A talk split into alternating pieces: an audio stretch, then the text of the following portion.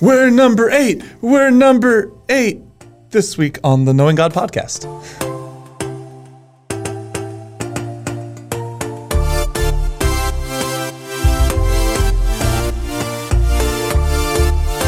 Welcome back to another episode of the Knowing God podcast. I'm John, And I'm Caleb. and you're going to have to help me with your number eight. Right. So you might not know this, but uh, if you were to take all of those who are unchurched in the United States, it would be the eighth largest country in the world.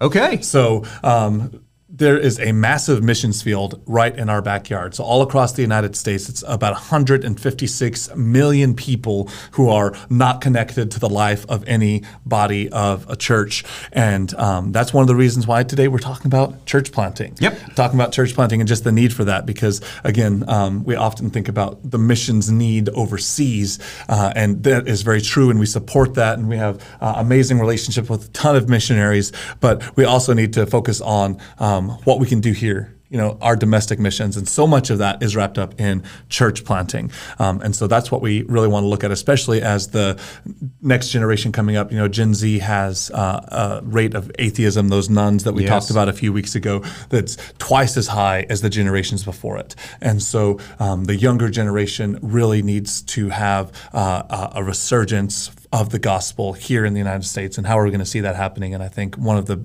key components is church planting. That's a great tee up for our conversation. I'm going to spend a little bit of time here at the front end to kind of just give some updates to the Knowing God podcast. Um, so, this is the concluding episode of season one. The final episode. the final episode. So uh, hopefully uh, this has been very, very helpful if you've been with us and watching this and engaging with our content.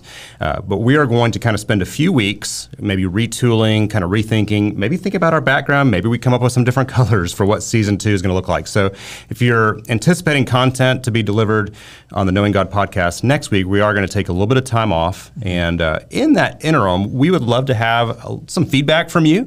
Uh, if this has been helpful to you, how has it been helpful to you? Um, what are things that maybe we can do better as we learn this medium and this process?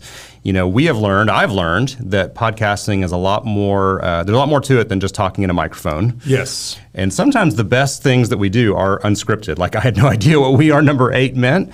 So there you go. But uh, we don't script this. We just kind of roll with it. But there's a lot more to it. And so we're learning. And so we'd appreciate some feedback from you. And so please provide that. Definitely. Give us your feedback. Yeah, and always subscribe, comment, comment. Uh, that helps uh, a ton as well. Definitely. So today, as we kind of move into the conversation on church planting, if you didn't catch our last two episodes, we talked specifically about church revitalization, which is really just uh, the other side of the coin to church planting of how we reach our communities and our neighborhood with the gospel of Jesus Christ. And so, um, as we talk about this, so the first thing is church planting. Um, if you don't know what that is, basically it's starting new churches starting new churches. Uh, so a church that didn't exist before, and now it's going to be a new entity um, in a community, uh, in a location that is going to hopefully reach new people. And so as we talk about this, um, there might be people instantly who kind of throw up a wall and say, "Whoa, whoa, whoa."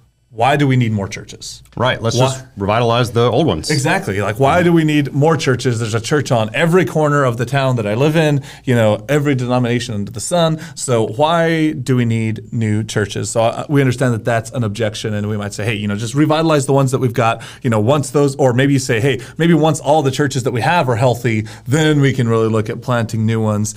And maybe the, the third one that you could say is that there's some people who just say, listen, like, church attendance across the nation is declining. So the uh, group of people that we really have to pull from for churches is getting smaller and smaller. You know, the piece of the pie is just continually shrinking. And if we plant new churches, they're just going to be stealing from the pot, and every church is going to suffer because of it. Um, but we know, just in general, that those are not. Uh, that's not the case. So if one of those is your objection, if you're wondering why do we plant churches, hopefully today we can give you a little bit of an insight into that, uh, the reasons why, why we plant churches, why it's such an effective tool, and why you might be hearing so much about it in our uh, world today, right? Yeah, yeah, those are those are all objections that I've certainly heard, and objections that even I felt, Mm-hmm. you know, uh, before I've kind of gotten into this subject of church planting, and you know, kind of thinking like, well, let's just let's just kind of revitalize? We have all these churches already. So, so what are some answers to these objections? Definitely. So uh, I think the first thing that we have to say is that it's not an either or; it's a both and. Correct. You know, so that's the first thing that we have to say. It's like we're not saying plant churches and don't revitalize,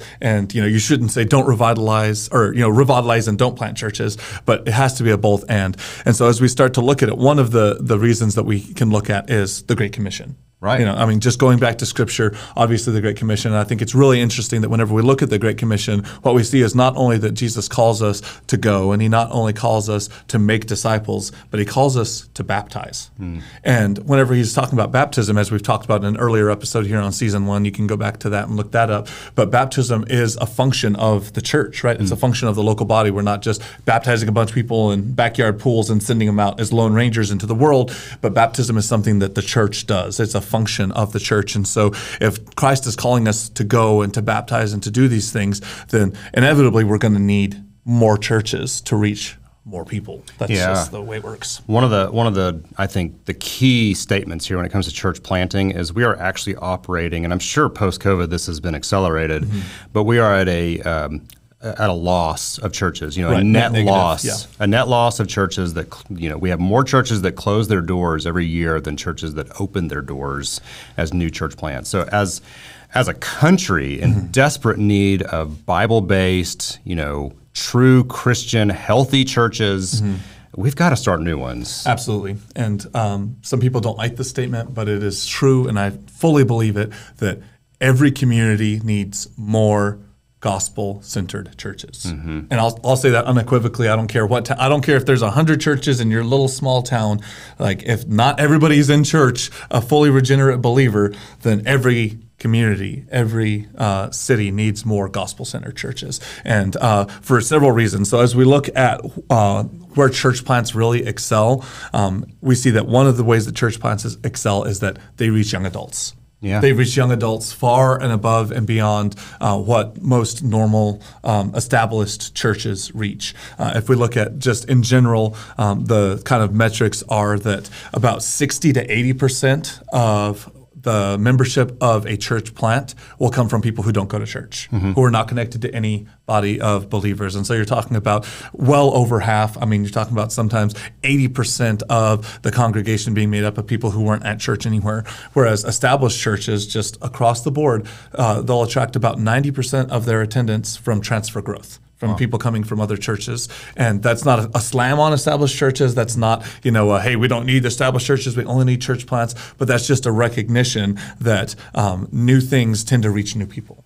Yeah. Uh, do you know? I mean, you have any thoughts on why that is? Uh, it's. I think it's a lot of reasons. So, um, I mean, just from metrics, you can look at. Uh, most people would say that their aspirational view of what a church is is not what a normal sanctuary is. Okay. So, like walking into a normal sanctuary, a lot of people don't feel comfortable. They don't feel at home. It's like, oh, uh, you know, we had talked a couple weeks ago about people being hurt by local churches, and that's one of the reasons why about four out of ten people say that they've withdrawn from church. They no longer go to churches because they were hurt by a local congregation. And so sometimes meeting in a uh, common space like a school auditorium or a theater, or you know, we have I have a friend who planted a church in the outdoor section of a brewery. You know, I mean, so sorry Baptist, but uh, anyway, all of that, all of those things. Whenever you have all of these different places, sometimes people just feel a little bit more at ease, whereas they might have their guard up walking through the sanctuary doors of an established church with a steeple and the stained glass. Whenever they walk into um, a school auditorium where they take their kids for school, or whether they walk into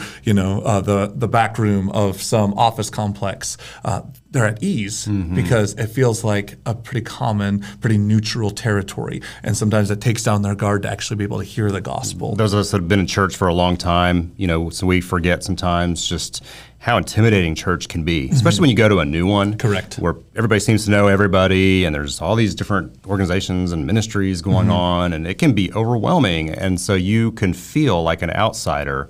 And I could totally see what you're saying, how maybe the environment of a new church can mm-hmm. lend itself more to new people coming in that don't have a little, a real history with church or, or maybe are uncomfortable with traditional church. They, they have a, a little bit more familiarity and maybe it's just a little bit easier for them to get involved. Exactly. It kind of lowers that threshold to be able to come into the church. And I think we can also say that, I mean, one of the reasons that uh, new churches are better at reaching new people is because I mean, like as we get ready to start our church, so much of it's going to happen out of our living room, Mm. and, and we just know that that you know it's going to be around meals and having coffee with individuals and going over to people's houses, and it builds this community in ways I think that people really have a felt need. Yeah. You know that sometimes, like you said, it's hard to break into um, different groups in the church. Sometimes you know you come in, you're like.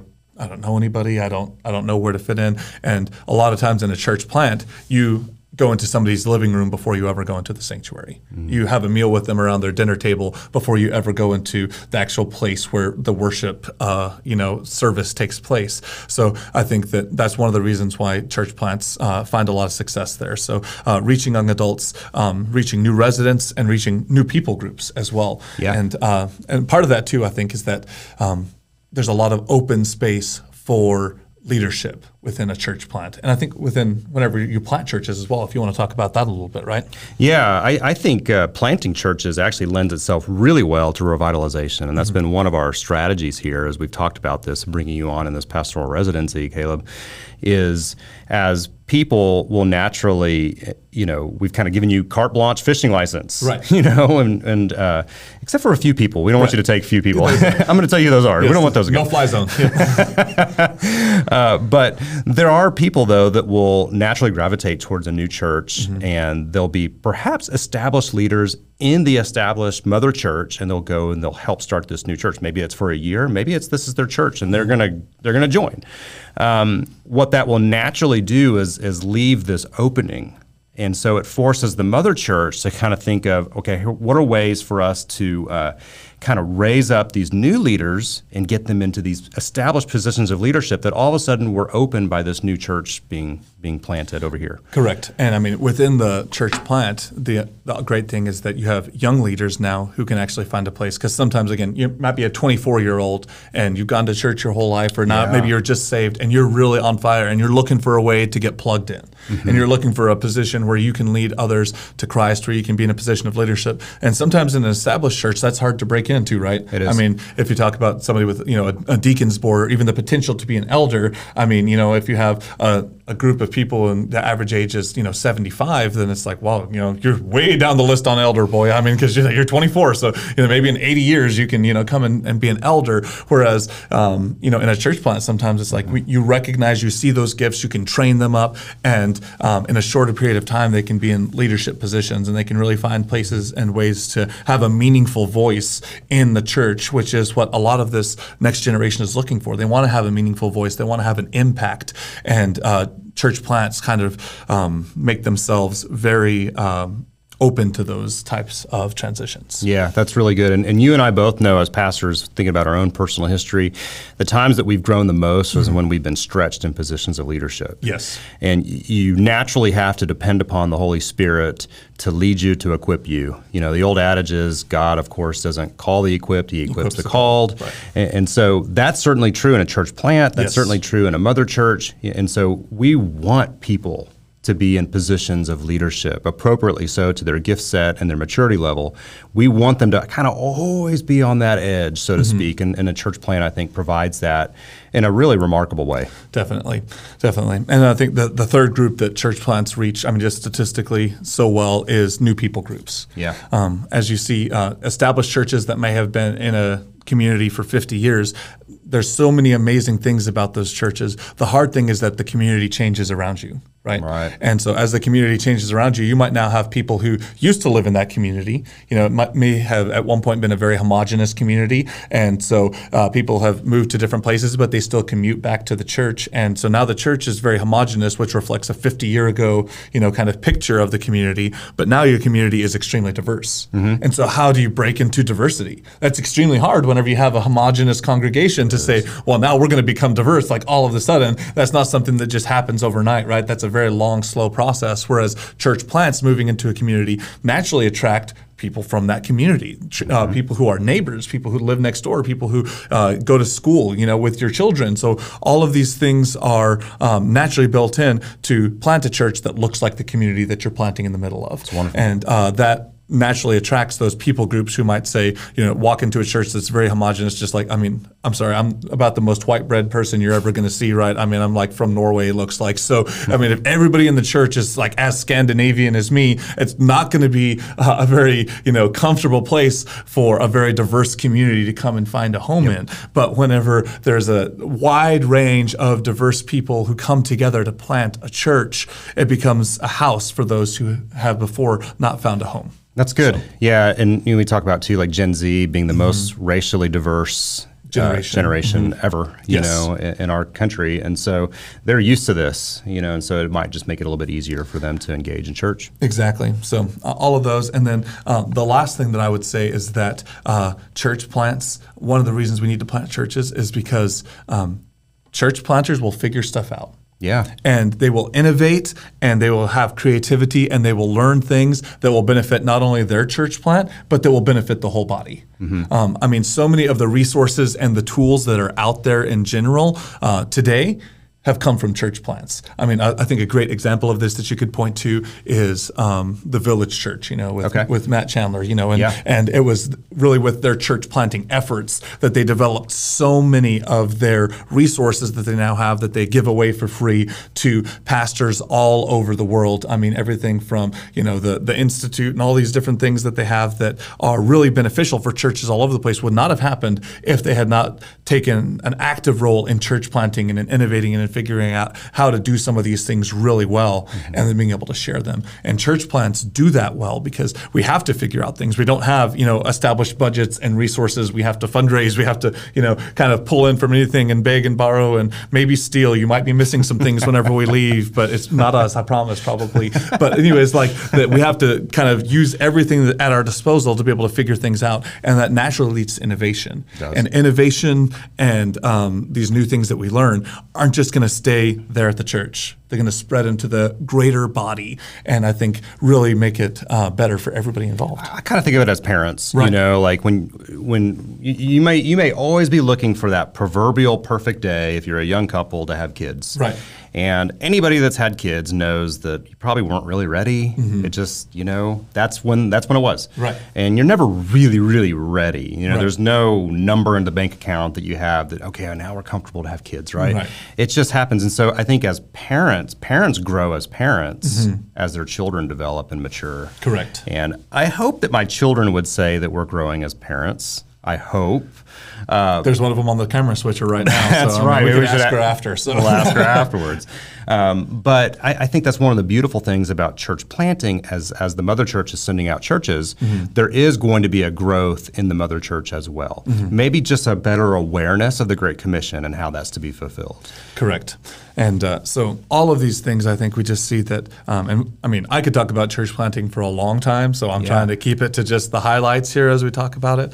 But uh, the amazing thing I think about church planting is just that it allows new people to experience the same traditional I mean, historic gospel of Jesus Christ in new and fresh ways, which brings new people into the kingdom of God. And that's what it's all about, right? We're, we're about making disciples and we're about bringing people who are far from Christ close to Him and sending them out to do the same thing. And, and if we're going to do that well, we have to have church plants. I, really believe we have to have church plants. And I think that, um, you know, to your point, as you've made, uh, I think part of revitalizing can also be planting churches. Yeah. And those things can work hand in hand together. And we're, we're not operating in this scarcity mindset of there's only so many people.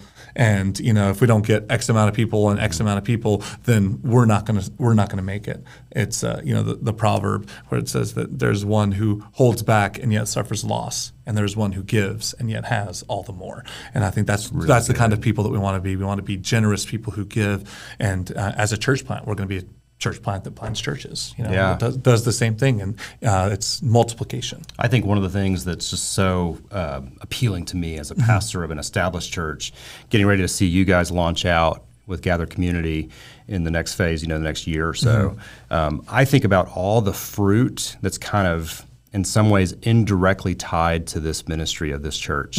As you know, you go out from us, we can celebrate what you're doing, and in many ways, it, it is. A, not attributed to the sense of what we did, But it's connected. but it's connected. And the same can be said of Metropolitan. There was a group of people at some point that started this church Mm-hmm. way back in the 1930s, you know, 1940s. And the fruit of their ministry and the fruit of their perspective, I mean, there's still fruit on the vine. Mm-hmm. Right. And that's a beautiful thing. And they came from established churches as well. They came from people that had discipled them and invested into them. And so every church has a beginning. Every church, I don't care how old it is, Mm-hmm. Is a church plant. Is a church plant Yeah. on some level, was a church plant on some level. Correct. And that's a beautiful thing to think about, just the tapestry that God kind of weaves all of this together Mm-hmm. to be the bride of Christ that he wants it to be. I agree. I agree. So, as if you're out there and you have more questions about church planting or church revitalization, we'd love to talk to you. This is the last episode in the season one of the Knowing God podcast. We've really enjoyed all of uh, the conversations that we've had. We hope that it has been a blessing to you. We hope that it is a resource to you moving forward. So, again, uh, you can drop us a line, you can drop us a comment, can send us an email, uh, and we'd love to uh, hear from you all. And we are excited to see you in season two of the Knowing God podcast.